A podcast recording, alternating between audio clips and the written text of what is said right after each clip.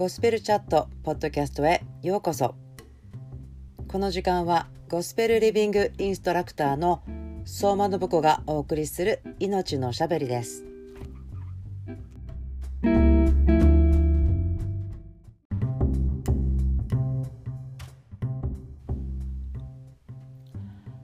皆さんこんばんは。ゴスペルエッセンスライフの相馬信子です。23 day チャレンジゴスペルチャットポッドキャストへようこそ。今日は3月15日 Day 8です。あっという間に1週間が経って今日から8日目。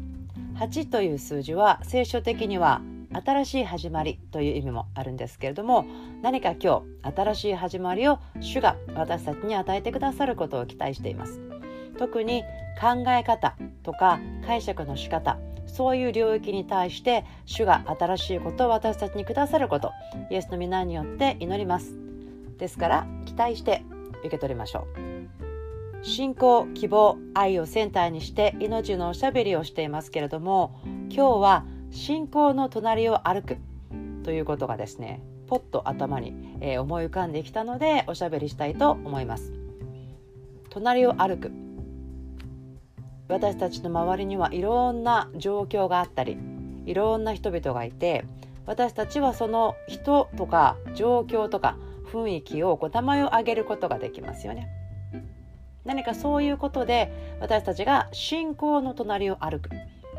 まあ、隣ですから一番近いとかねすぐに手を掴むことができるとかそういう近さのことかなと思ったりもするんですけれどもマタイの11章2829読んでみたいと思います。すべて疲れた人重荷を負っている人は私のところに来なさい。私があなた方を休ませてあげます。私は心優しくへり下っているからあなた方も私のくびきを追って私から学びなさい。そうすれば魂に安らぎがきます。私のくびきは追いやすく私の荷は軽いからです、えー、30節まで読んだんですけれどももう一回読んでみますね。すべて疲れた人重荷を負っている人は私のところに来なさい。私があなた方を休ませてあげます。私は心優しくへりくだっているから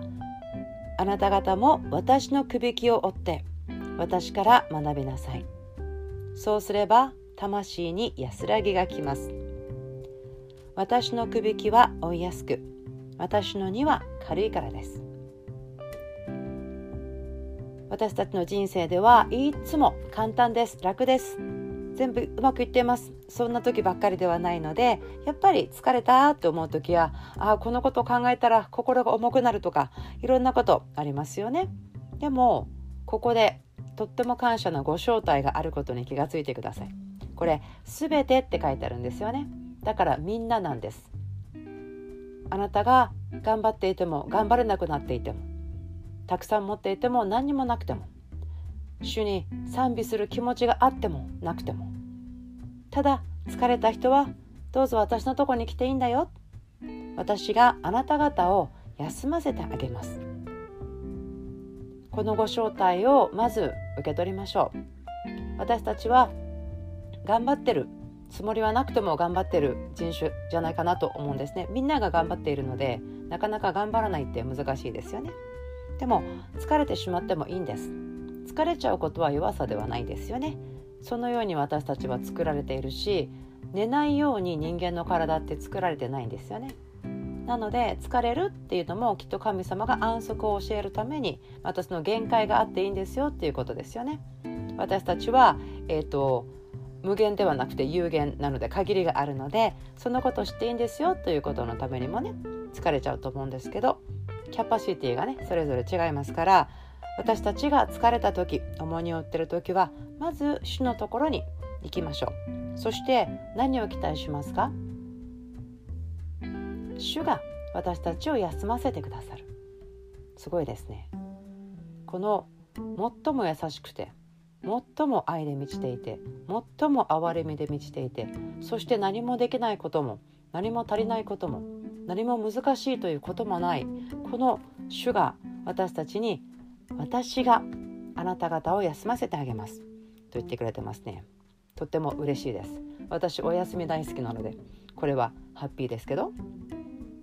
はい。では次ですけど私は心優しくへりくだっているからあなた方も私のくびきを追って私から学びなさい。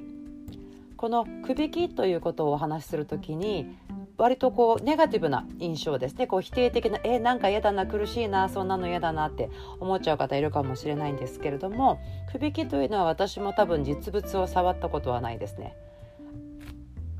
え畑を耕すのは今は割とトラクターとかね機械使いますけど、まあ、日本だったら。他の国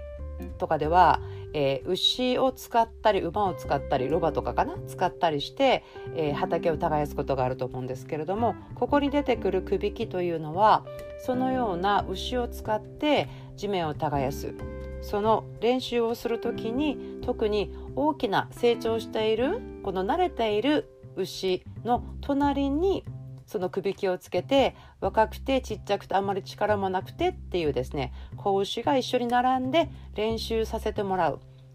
どうやって歩くんですよ？ということをですね教えてもらうというふうに私はそのティーチングの中で聞いたことがあります。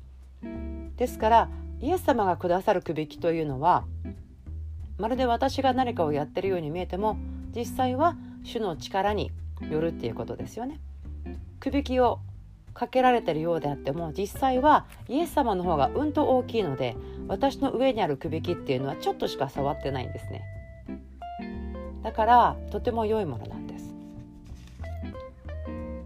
そして私がこれを、えーと、昨日ぐらいですね読んでた時にあ一つ気がついたなと思ったんですけどこれはイエス様が今の皆さんそれぞれの人生の歩みの隣を歩んでるということを考えるといいと思うんですね。私たちはこう聖書があってあここから学ぶことができる。これが私たちの灯火私たちの知恵私たちの人生の指針です。いろんなこと言うことできますよね。でも時々のチャレンジは私たちそれぞれの状況が違うので自分といるところが違う人の教えを受けてもなかなか適応できないとかいろんなことがあると思うんです。でもイエス様が聖霊様を通して皆さんのお隣にいるのは事実ですね。お隣というよりも一緒なんですけどあの一緒にいる私のうちにいらっしゃる。そして私がキリストのうちにあるっていうふうに考えるのともう一つ別個で私の隣にイエス様がいらして私がイエス様のくびきを一緒に入れてもらってもう肩と肩がピトッとくっつくぐらいですよね。それぐらいで一緒に歩いているということ。ということは私がイエス様のくびきに合わせてくびきの下に入って一緒に歩いていればイエス様がどうやって私の毎日の中を歩んでいくかということを学ぶことができると思うんですね。なのでここでイエス様が私から学びなさいと言ってくださってると思うんですね。あなたの毎日の歩み私があなたの隣にいるんだから私のくびきを追って私がどういうふうにして人々を見ているのかどういうふうにして状況を解釈しているのか心を動かしているのか知りなさいそこから学びなさいと言ってくださってると思うんですね。これはですねあのまるで車を何でしょうかね四輪駆動みたいな車で、えー、荒れ地みたいなところをこうレースするような感じかもしれないですよね。どのようにしていろいろな障害物を乗り越えていったり自分の気持ちを整理したりですね自分のこう解釈をあれこっちじゃなかったって気がついたりすることだと思うんですけれどもいいですね。で感謝のことはそうすれば魂に安らぎが来ますと書いてあります。私たちが信仰であるイエス・キリストの隣を歩くと魂に安らぎが来ます。その隣を歩いてうんと離れちゃうんじゃなくてその首毛の下にですね入るんですね。そうするとこの首毛についていきさえすれば同じ方向に進んでいけば大丈夫ですね。反対にいやこっちはちょっとなと思ってですね反対方向行きたいなと思うと多分これくびきが痛くなっちゃうんでしょうね。だから降参してイエス様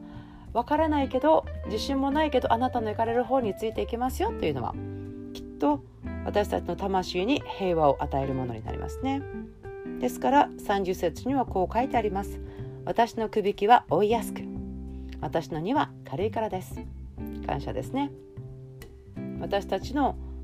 荷は軽い。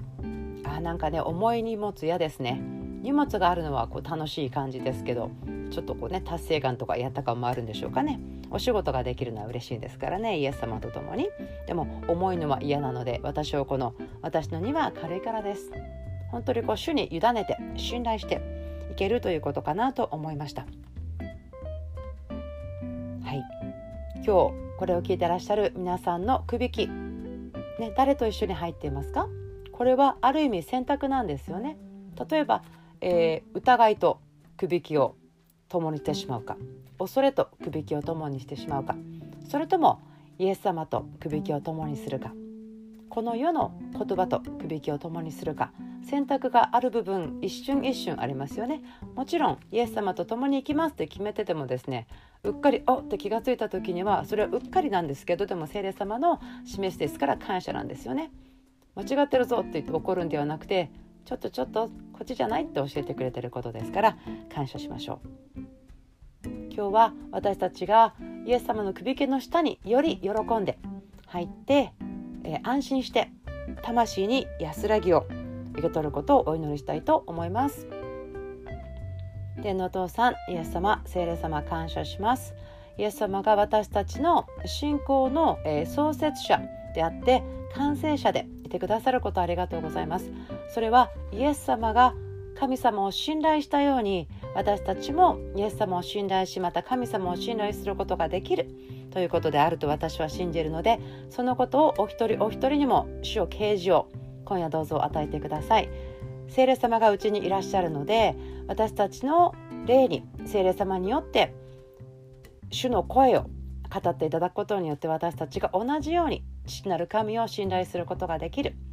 イエス様が大丈夫だよという声に「はい」ということができる。そのことを一人一人が聞くことができる。その、えー、こう聞くものとしての油注ぎ受け取るものとしての油注ぎに、えー、増加することを宣言します。ご自分が私は受け取れない私は聞こえないそう思ってる嘘に、えー、打ち破りが来ることをイエスの皆によって宣言します。そしてイエスの皆によってあなたが昨日よりも今日そして今日よりも明日もっと神様に近くなりその御声を聞くということの中に深く歩みより良い実がなっていくことをイエス・キリストの皆によって、えー、宣言して祝福してお祈りします。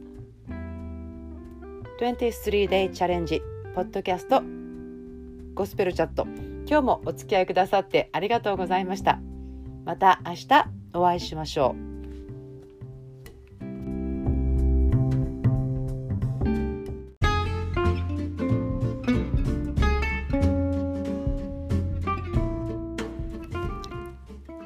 ゴスペルエッセンスライフのゴスペルチャットポッドキャスト聞いてくださってありがとうございました。